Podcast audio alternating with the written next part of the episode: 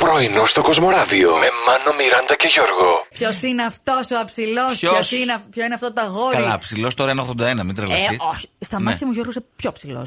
δεν με νοιάζει πόσο είσαι. Το πλάτος θα φταίει. Δεν. σε περιπτώσεις υπερφαγίας Ναι. ή να το πούμε απλά. Ε, έστω τρως, χάσκασα. Ναι, Ναι. τον άμπακο, τον. Πώς το λένε, το Τον άλλο, περίδρομο. Τον περίδρομο και Ναι, άλλα ναι. τέτοια.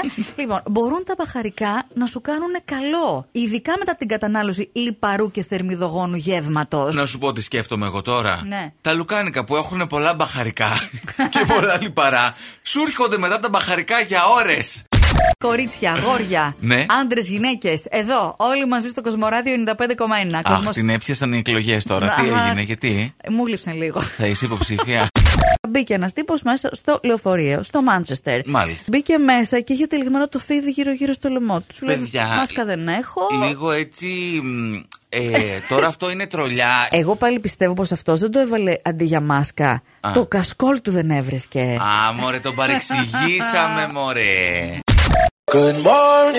Πρωινό στο Κοσμοράδιο κάθε πρωί, Δευτέρα με Παρασκευή, 8 με 12. Συντονίσου.